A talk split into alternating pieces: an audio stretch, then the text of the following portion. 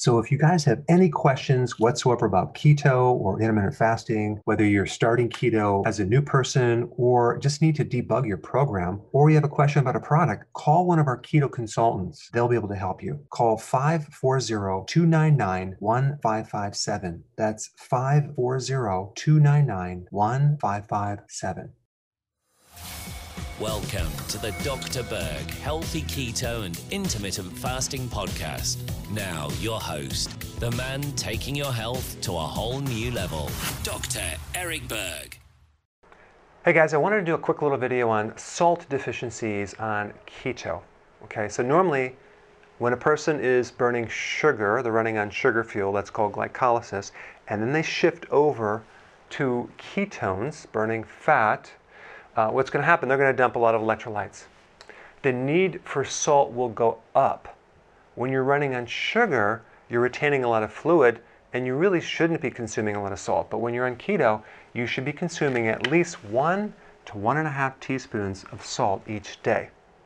Some of the symptoms that which indicate that you're deficient would be low blood pressure, dizziness when you stand up, leg cramps, especially in the lower part of the leg, the calf area, or, or even in the foot. Okay.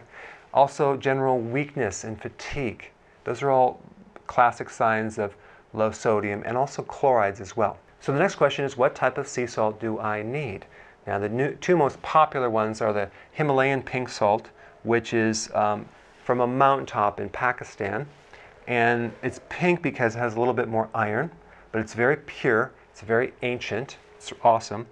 And then you have Celtic salt, okay? And that's gray because it has some clay in it. It's from a certain ocean and it's very healthy too. If we compare these two, it's a little lower in sodium, a little higher in magnesium, higher in phosphorus, and a little higher in potassium. However, they're both so similar, I wouldn't recommend one more than the other. It's really just up to you. But consuming a good high quality sea salt will handle this deficiency, but just make sure you need it in a little bit higher quantities. But when you're consuming other foods like cheese or olives or you're doing bacon that's salted, realize you're going to get some salt in that as well. But if you don't, you're going to have to add this, you know, put it on your, you know, your eggs or your meats or your even your salad to make sure you have this salt to prevent some of these symptoms. All right, thanks for watching. Hey, I appreciate your attention, and if you're enjoying these videos, go ahead and subscribe, and I will definitely keep you updated on future events, live events, and webinars that we're going to do very soon.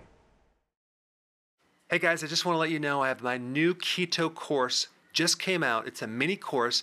It covers all the basics and how to do it correctly.